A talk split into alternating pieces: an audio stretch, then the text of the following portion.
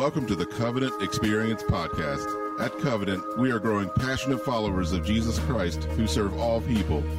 If you live in the tri state area, we welcome you to join us on Sundays at 9 a.m. or 11 a.m. You can find more information about us online at covenantexperience.com or call us at 304 876 2212 with any questions. And now, today's message. Good morning, Covenant family. Good to see all of you here today. My name's Joel. I'm one of the pastors. If this happens to be your first time with us, welcome those of you who are gathering at home also. And if you have a few moments, just take out your phone and share this um, service together. Uh, I have a feeling there's going to be a great need. Uh, today's not a lightweight day, some heavy stuff we got to talk about today. But I, I hope and I pray that the result of not only today's message, but what comes throughout the next four weeks is going to be liberating for a lot of folks. And so we're in Matthew chapter 23. Uh, our, one of our faithful deacons, Ellen, just read that passage for us at the outset of our time together. And we're going to be talking about a subject called deep wounds and looking at the issue of leadership today. And how, how is it that leadership sometimes inflict those wounds? How can you be the kind of leader that no longer does that sort of thing? And what do you do when you're in a, an abusive environment? And all of that, of course, is within this wider context of being wounded deeply.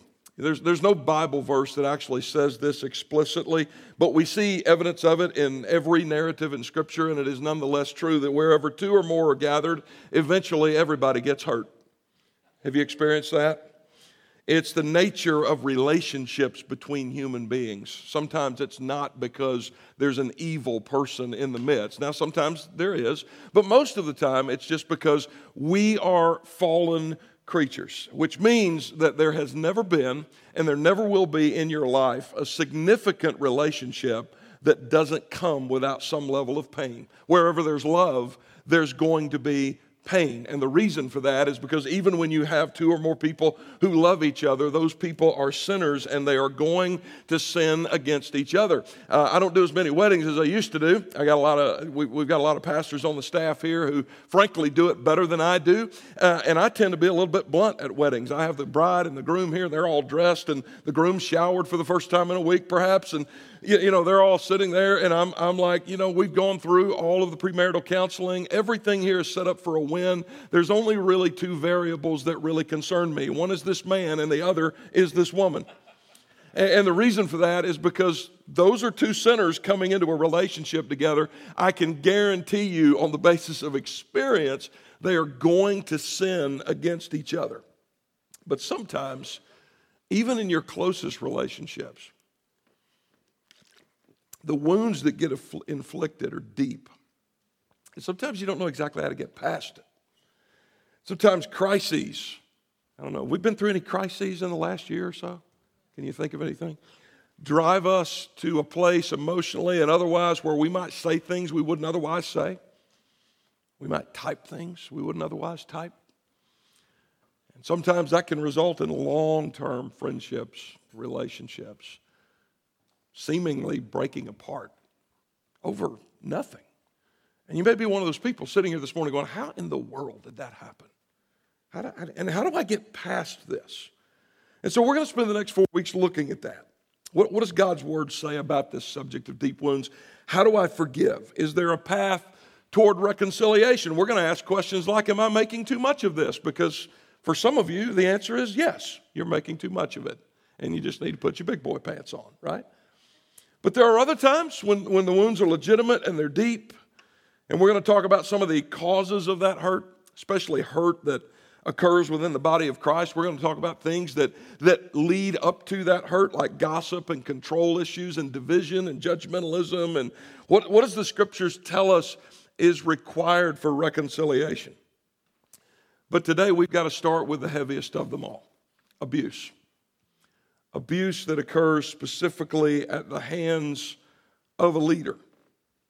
Maybe you've been in an environment where someone whose job it was to minister to you, to lead you, and what they actually did was they hurt you, they wounded you deeply within the church. You have been the victim of abuse at the hands of someone who did what I, what I do for a living or some other spiritual leader. It may even be hard for you to listen to a guy like me, not because I'm the one who did it to you, but because I'm holding an office that was represented when that abuse took place.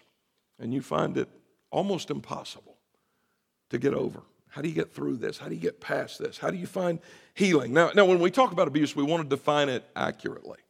Okay? Any of you ever have a child who thought they were being abused? Right. And you said, if you want abuse, um, yeah, I'll let the police come and talk to you. Or I'll, I'll let you. We, we, there are abusive environments, kid. This ain't one of them, right? So, so let's, let's, out of respect for the term, out of respect for legitimate causes of abuse and legitimate victims, let's start by defining what abuse is not. Number one, abuse is not a leader making a decision that you don't like. All right? Some of you need to go to work tomorrow morning and apologize to your boss because you've been thinking yourself a victim when in reality that's just the nature of the employer employee relationship it, it, yes it inconvenienced you. Yes it, it caused more, your workload. Yes it may, it may have increased some of your frustrations. That was not abuse. That's why you get paid. It's the nature of the employer employee relationship. A leader making a decision that you don't like is not in and of itself abuse. Number two, abuse is not correcting something in you that needs correction. Uh, first church I ever pastored, there was a deacon there. His name was John. And uh, we made a hospital visit together on a Monday. I won't forget it because the Sunday before I had preached on gossip and how horribly damaging it is to the church. It's coming in a couple of weeks, so you guys will get the privilege of hearing that too. Similar kind of message. And on the way to the hospital, he just, and I could feel like legitimate, like pain. He said, Pastor, that sermon was highly offensive to me. And I said, Well, John, it's, I, I promise you, it is not my aim when I get up to see how much hurt and pain I can inflict on John. I, I, I wasn't even thinking about you. Tell me about this.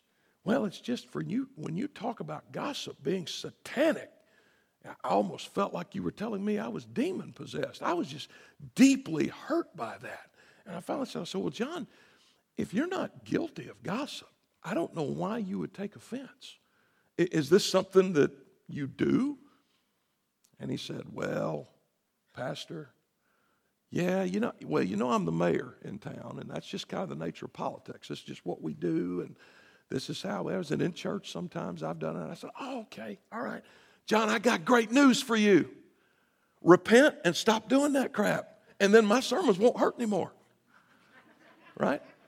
Sometimes when you're pressing into somebody, you're doing it for their good, right? That's not abuse. That's a pastor doing his job. Number three, and this applies to all of your brothers and sisters, Abuse is not speaking the truth in love. When your spouse, now I'm getting personal, aren't I? Looks at you and says, I love you. That wasn't right. When, when my wife looks at me on occasion and says, You should go apologize to your son. You were too hard on him. All right? That's not, that, that's, a, that's a, uh, an effort to reunite something that's been broken, maybe even unknowingly, by somebody that you love. All right. So, so what is abuse? All right. Because if everything you don't like is abuse, then the word loses its meaning. And can we be honest? There's just way too much legitimate abuse in the world. There are way too many legitimate victims who need help for us to allow that to happen. So let's define this term, and I'm going to use the definition given by an organization called GRACE. It's an acronym for Godly Response to Abuse in the Christian Environment. Now, this is our partner organization. They resource us with all kinds of training. In fact, go ahead and mark your calendars for two weeks from today at 1 p.m. There's a training. If you haven't already gotten it sign, signed up for it, yeah, you can go to the church app and do that. And it's on domestic violence. How do you identify it, spot it? How do you escape it? How should the church be addressing it and dealing with it?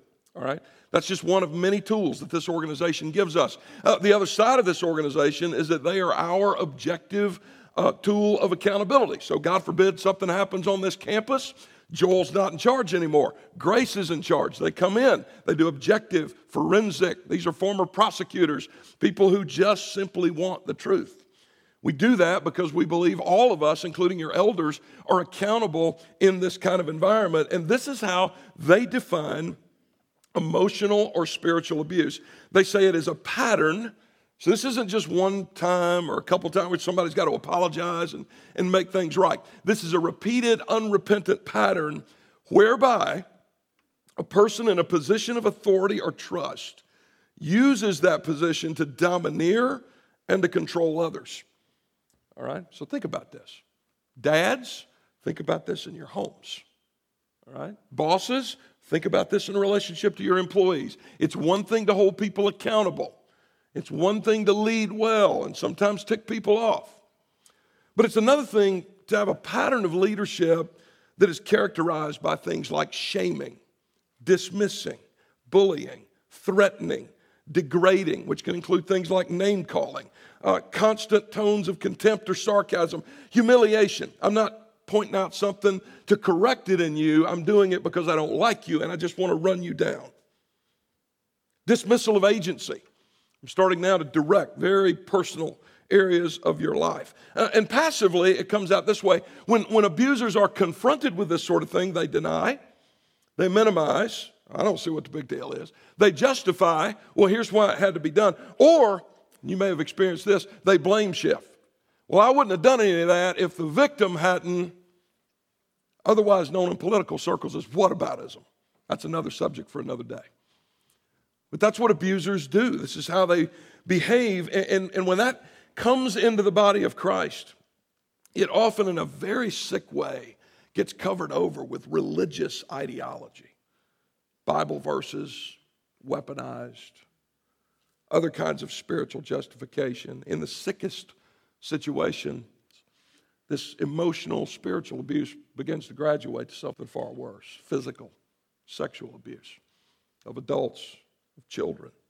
We've seen this in spades in way too many churches. Cross denominationally, Catholic, Protestant, mainline, Pentecostal, Charismatic, Baptist, Presbyterian, Lutheran. There's no particular brand of theology that by itself solves this problem. And we've seen that over the last several years with the, with the rise of, of the ChurchToo movement. What we're going to learn today from Matthew 23 is that this has been a problem for 2,000 years.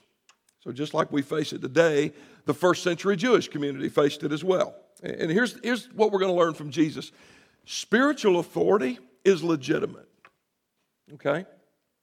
But when, when leaders abuse their authority, when they use it for self fulfilling purposes, they can leave some pretty deep wounds that are difficult to heal from. And so here's our question today How do you differentiate between a spiritual leader using his or her authority for good and someone who abuses that authority? Jesus answers nearly every question we might have on that subject in Matthew chapter 23. And he does it by addressing a group of people called the Pharisees. Uh, I, I probably should say at the outset, my Jewish friends would appreciate this that the Pharisees were not by default bad guys. We tend to see them that way in evangelical circles. That's not really who they were. They actually began as a sect of Judaism with a very healthy interest in preserving Torah. They believed, like your pastor does, like all of you should, that the Bible is, and in that case it was the Old Testament, is the written word of God, and therefore it should be guarded, it should be preserved, it should be defended, it should be taught, it should be observed, it should be obeyed. But what happened is over about that 400 year period, especially between our testaments, number of folks within this sect had become controlling and oppressive. So the Pharisees, by the time of Jesus, in large numbers, were no longer shielding Torah from attack. They had weaponized Torah as a means of controlling their followers, and that still happens today. The most obvious examples are, are cult groups, from the Branch Davidians to the Jehovah's Witnesses to the Church of Scientology. But even within Orthodox environments, remember, these, these were the conservatives, these were the textualists, these were the people who, who were trusted with positions of great influence. Even in otherwise, ortho, like an Orthodox confession of faith is necessary, but by itself it will not protect you or me from these kinds of people or from this kind of environment. Because people trusted with positions of great influence have used this to serve themselves, to control others, to oppress followers rather than grow disciples. And here in, Jesus on confrontation with the Pharisees, we're going to learn how to recognize abusive people, abusive environments. And then we're going to learn what do, you, what do you do about that? Today's tough, like I said. And I, I just want to warn you, I'm going to pull back the curtain a little bit today. Not so much here, because I don't have a long history here just yet. I've been here about five and a half years. Um, although we certainly are not exempt as a church, we've had our share of this sort of thing that we've had to contend with. But within the, the wider evangelical world, stories that you've heard, and there, there, there are multiple things that, that media just doesn't cover. I'm going to pull that curtain back and share some stories with you today, some examples, as a way for you to recognize some of these things for what they are. Jesus gives us a number of principles here. Here's the first one. If you want to confront this, you got to stay with the message rather than the messenger. Stay with the message rather than the messenger. Verse 1 Then Jesus said to the crowds and to his disciples, The scribes and the Pharisees sit on Moses' seat, so do whatever and observe whatever they tell you, but not the works they do. For they preach, but do not practice. Do what they tell you. Jesus shares their view of Scripture. Do you see this? They're not a cult. I'm not telling you not to believe what they tell you. I agree with them on the nature of God. I agree with them on holiness. I agree with them on Torah. What they're telling you, furthermore, eh, they're telling you from Moses' seat. Archaeologists have actually dug up in recent years actual chairs in some of those early synagogues that they believe is what Jesus was referring to.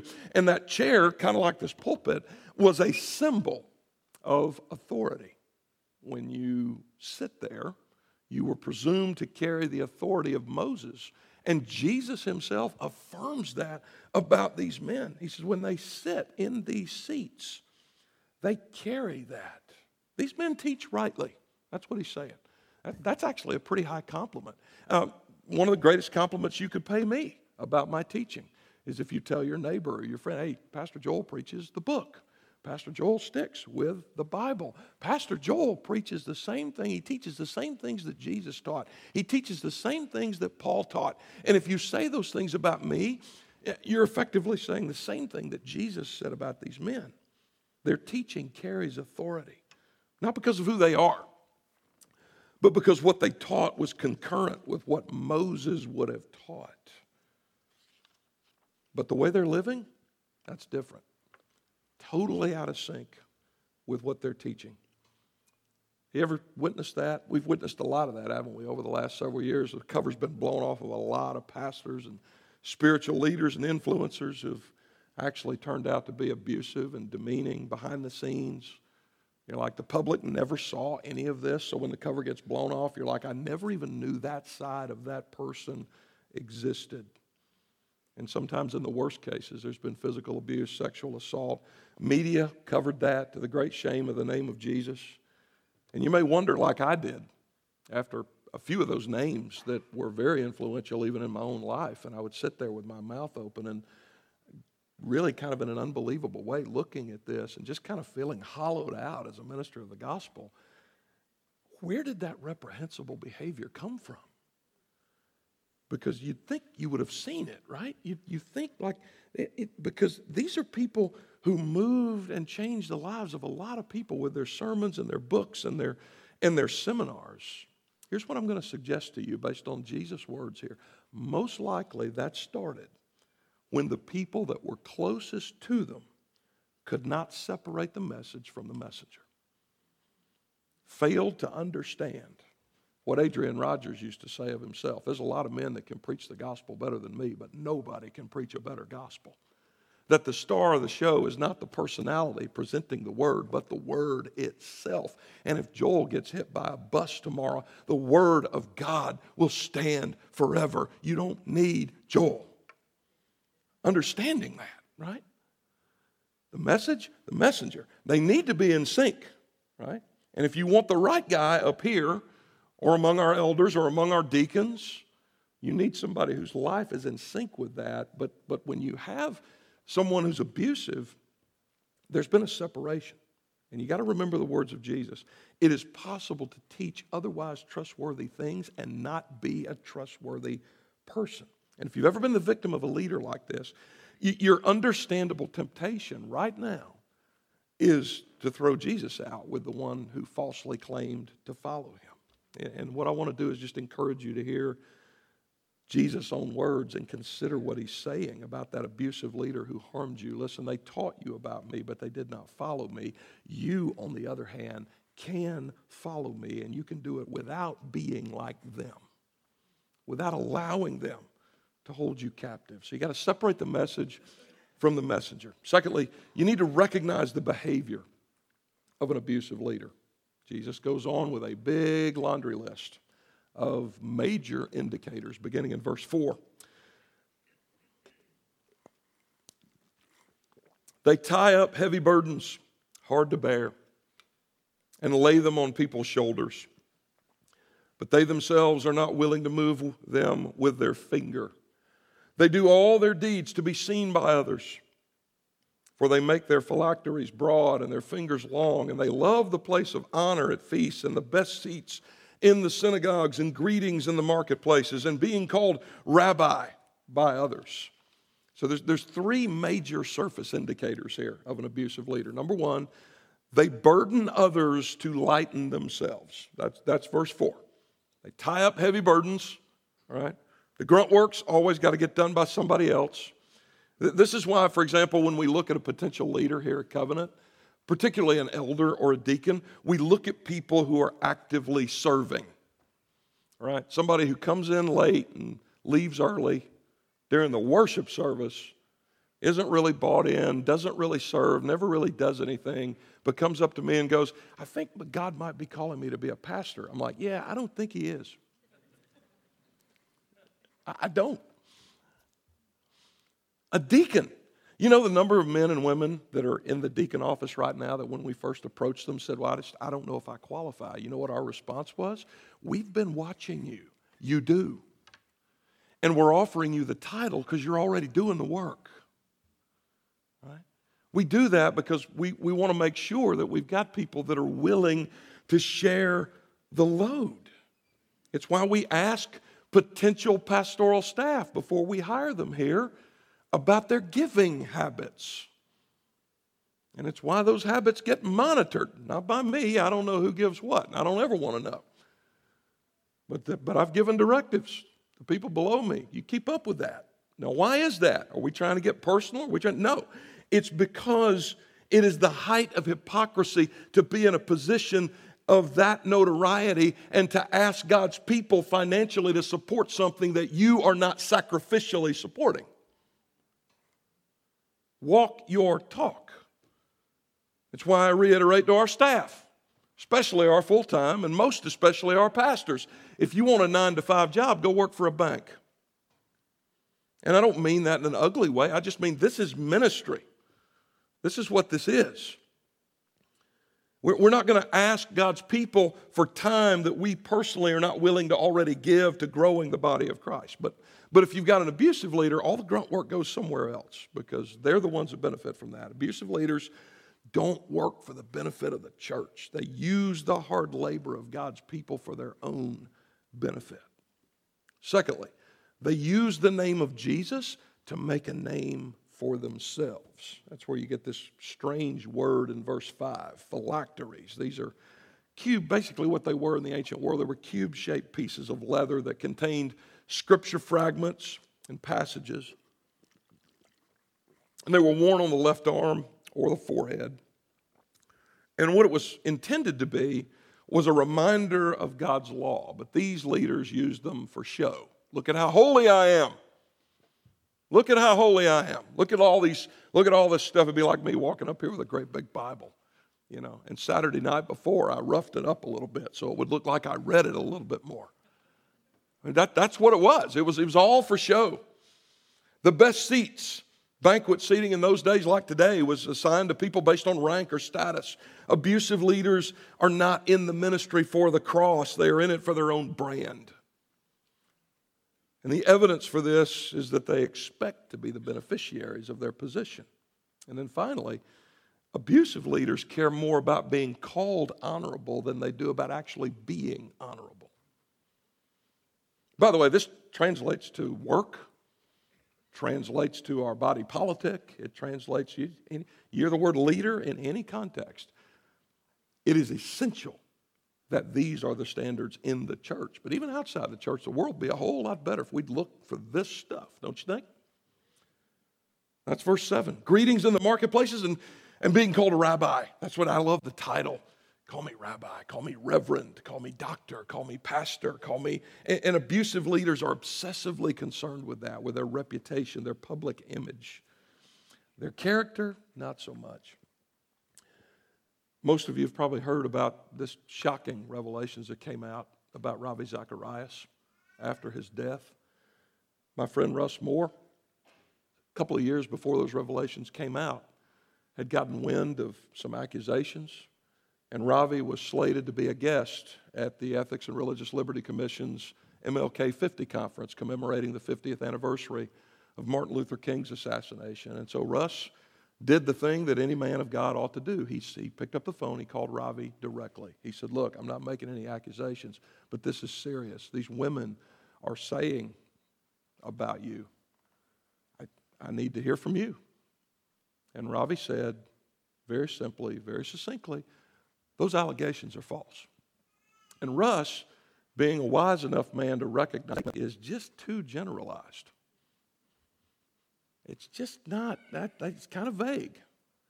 And so rather than accepting him at face value, he pressed in a little further. He said, Ravi, which allegations are false? Are some of them true? Are some of them partially true? Ravi begins to get frustrated. And so my friend finally says, Well, Ravi, I, look, I love you. You're a brother. You've been a faithful teacher of God's word for years and years.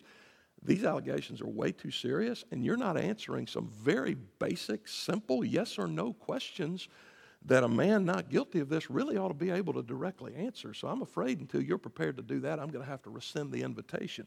And in response to that, you know what Ravi did? He did what every abuser I have ever seen who is guilty does. He responded by getting very, very angry because for maybe the first time in his life, he was confronted with real accountability.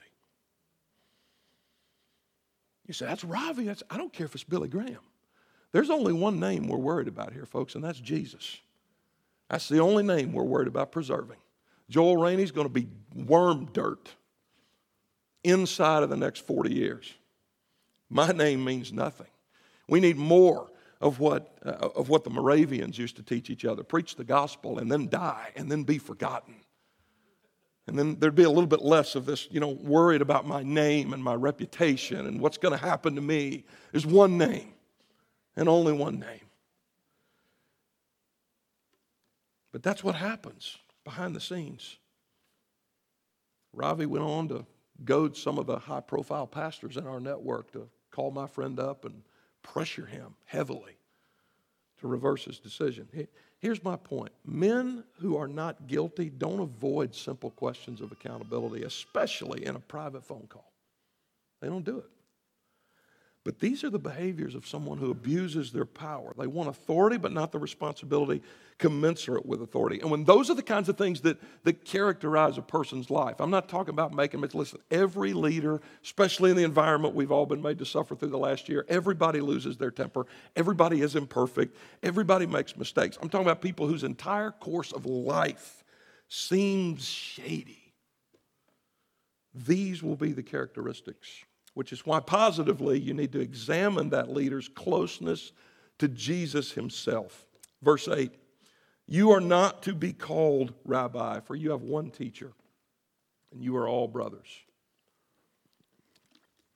And call no man your father on earth. You have one father who is in heaven. Neither be called instructors, for you have one instructor, the Christ.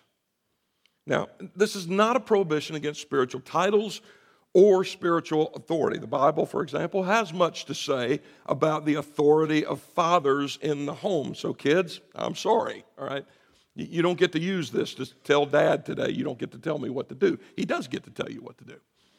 Spiritual authority is legitimate, it's not wrong. Hebrews 13 says the general posture of the church toward her leaders should be one of, of submission. And obedience. The offices of pastor and deacon, those are identifiable leadership roles. They're necessary for a church to exist, but spiritual authority anchored to the wrong thing is deadly. And so Jesus reminds us here there's one source for this and every other preacher in the world spiritual authority. All legitimate spiritual authority is tied inextricably to the person and the work of Jesus Christ. My teaching is only authoritative when it syncs up with His. And all of this because he is only, there is only one God, there's only one who rose from the dead. And an abusive leader will either not recognize this or they will minimize it. They will use the name of Jesus, but do so as a cover for their own sin. One of the ugliest, most demonic actions a spiritual leader can take is to spiritualize their abuse of another. And not only are leaders who do this unqualified, they likely don't even have a genuine saving relationship with Jesus. How closely is a leader really following? How are they really closely connected? I know in a church this large, not everybody can see in Joel's bedroom at night. Not everybody gets a picture into Joel's quiet time with the Lord. Not everybody understands that, knows that.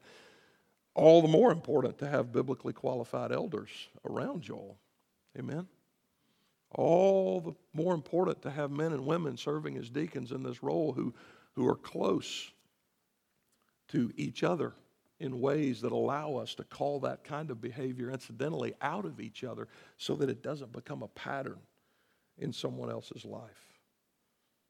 How closely are they really connected to the Savior that they're supposed to be helping you follow? And then the final thing is this you want to examine a leader's motive. Look at verse 11. The greatest among you shall be your servant. Whoever exalts himself will be humbled, and, whoever humbles himself will be exalted. There are people who get into the ministry. Well, some people get into the ministry because they go, oh, indoor work doesn't require heavy lifting. Looks like a job for me. Uh, they don't last long here, I can assure you of that.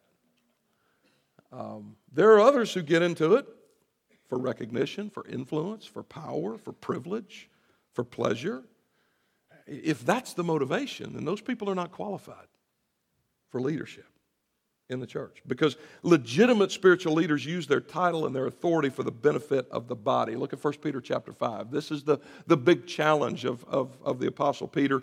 To his fellow elders in the first century i exhort the elders among you as a fellow elder and a witness of the sufferings of christ as well as a partaker in the glory that is going to be revealed shepherd the flock of god that is among you exercising oversight not under compulsion but willingly as god would have you not for shameful gain, but eagerly, not domineering over those in your charge, but being examples to the flock. There are three words used interchangeably here to describe the pastoral office. Uh, the first one, uh, it's coming up about any minute now, is, um,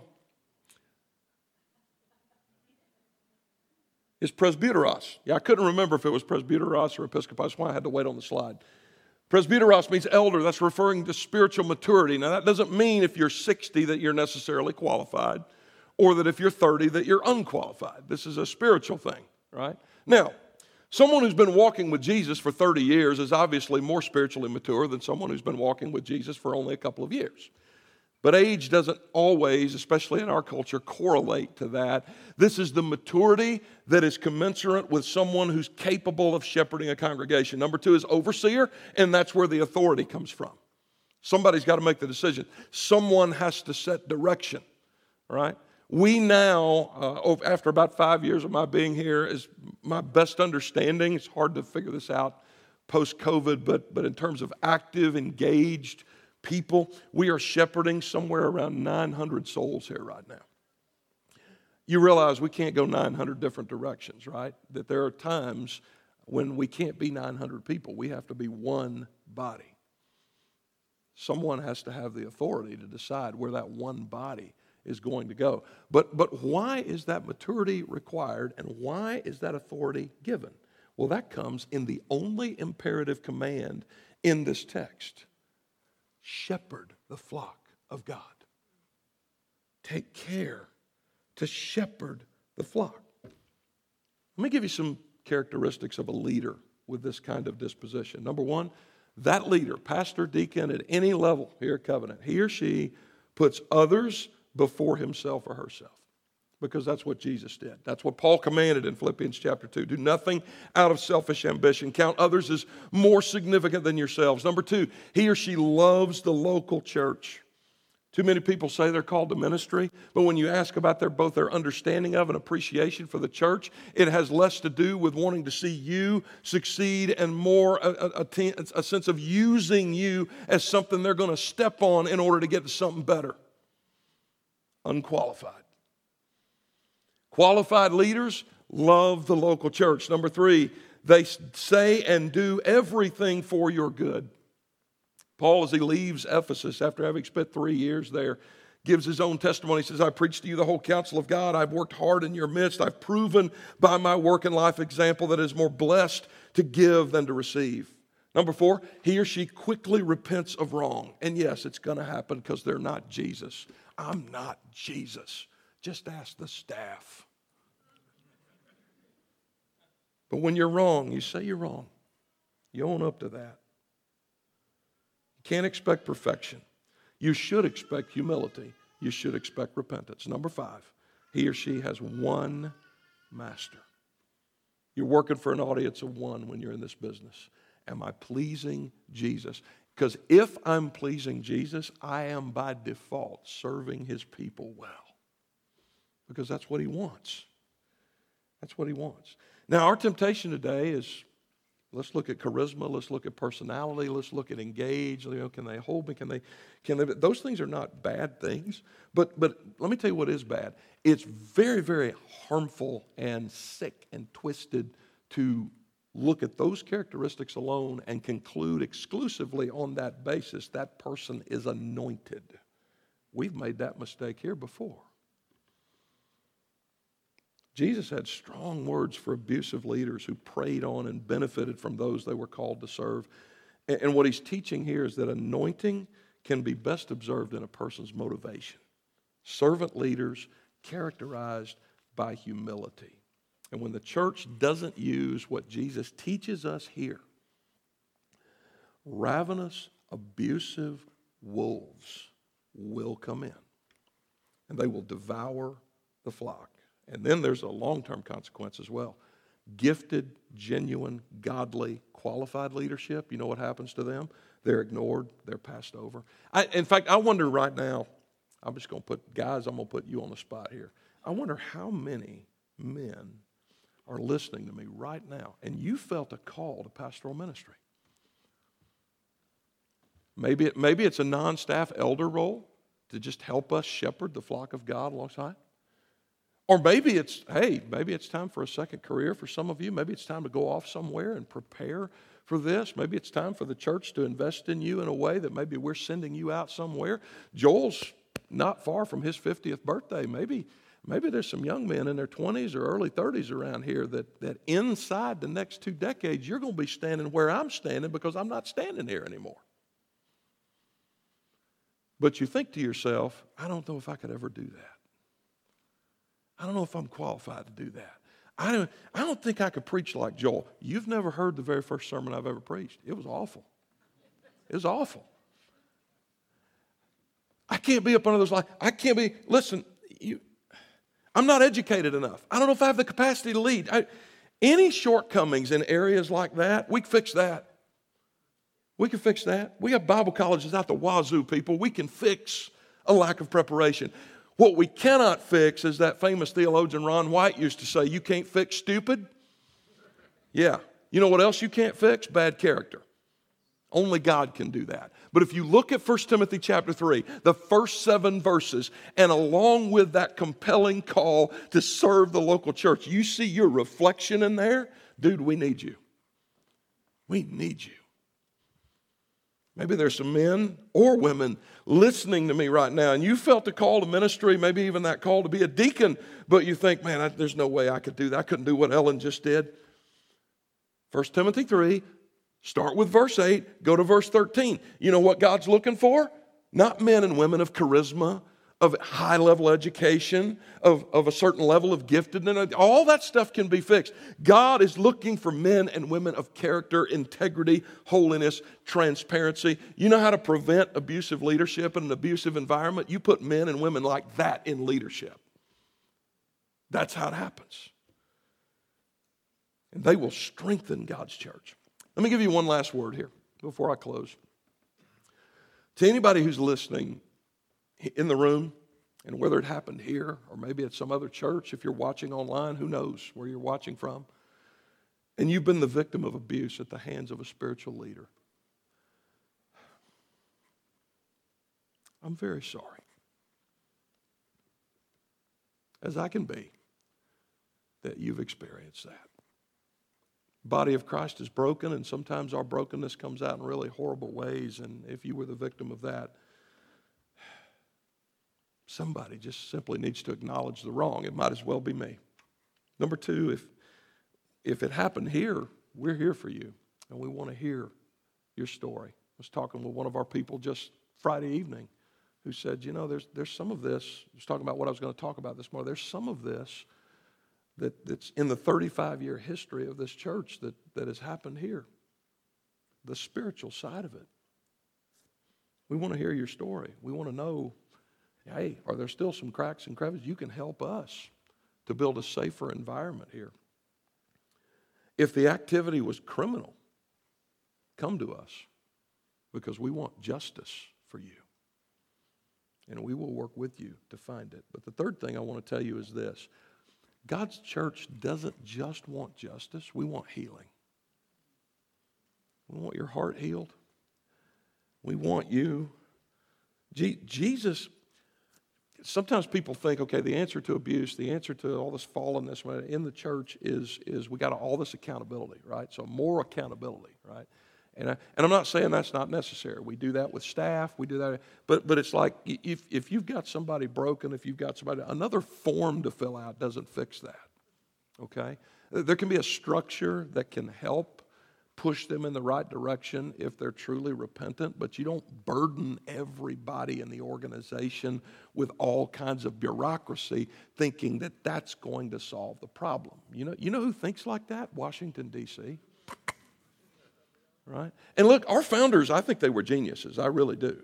Because they understood to some extent that the men and women who will lead this country for as long as it lasts are fallen in sin, and sometimes they're going to be crooked, and sometimes there's going to give you money under the table and all these kinds of things. So, at the very least, what we need is three separate and co equal branches of government that, and this is key, don't trust each other.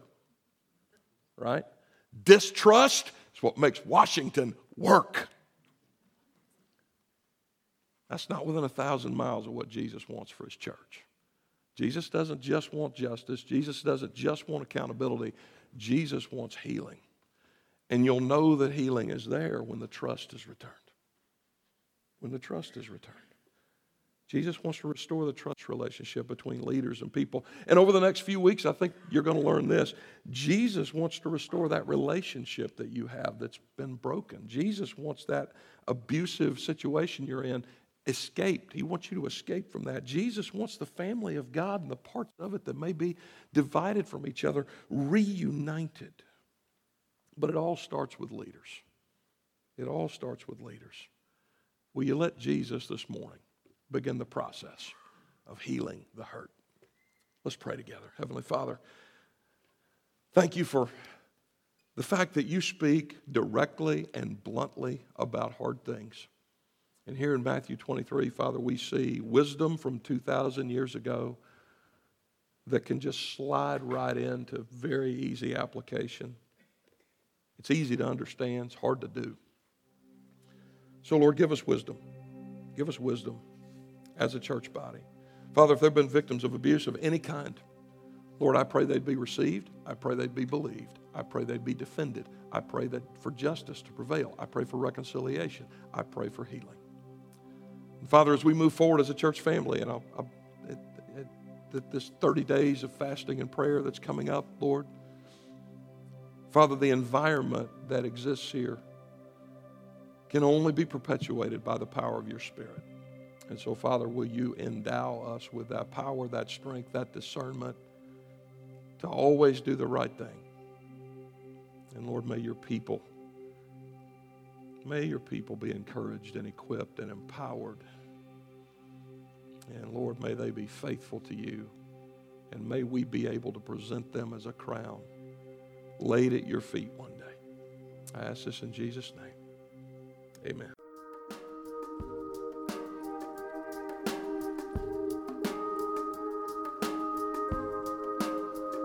Hi, everybody. Pastor Joel here, and I am so glad you stopped by. I pray this podcast helps you in your walk with God. And if you're listening with questions about faith of any sort, God is not afraid of those questions, and neither are we.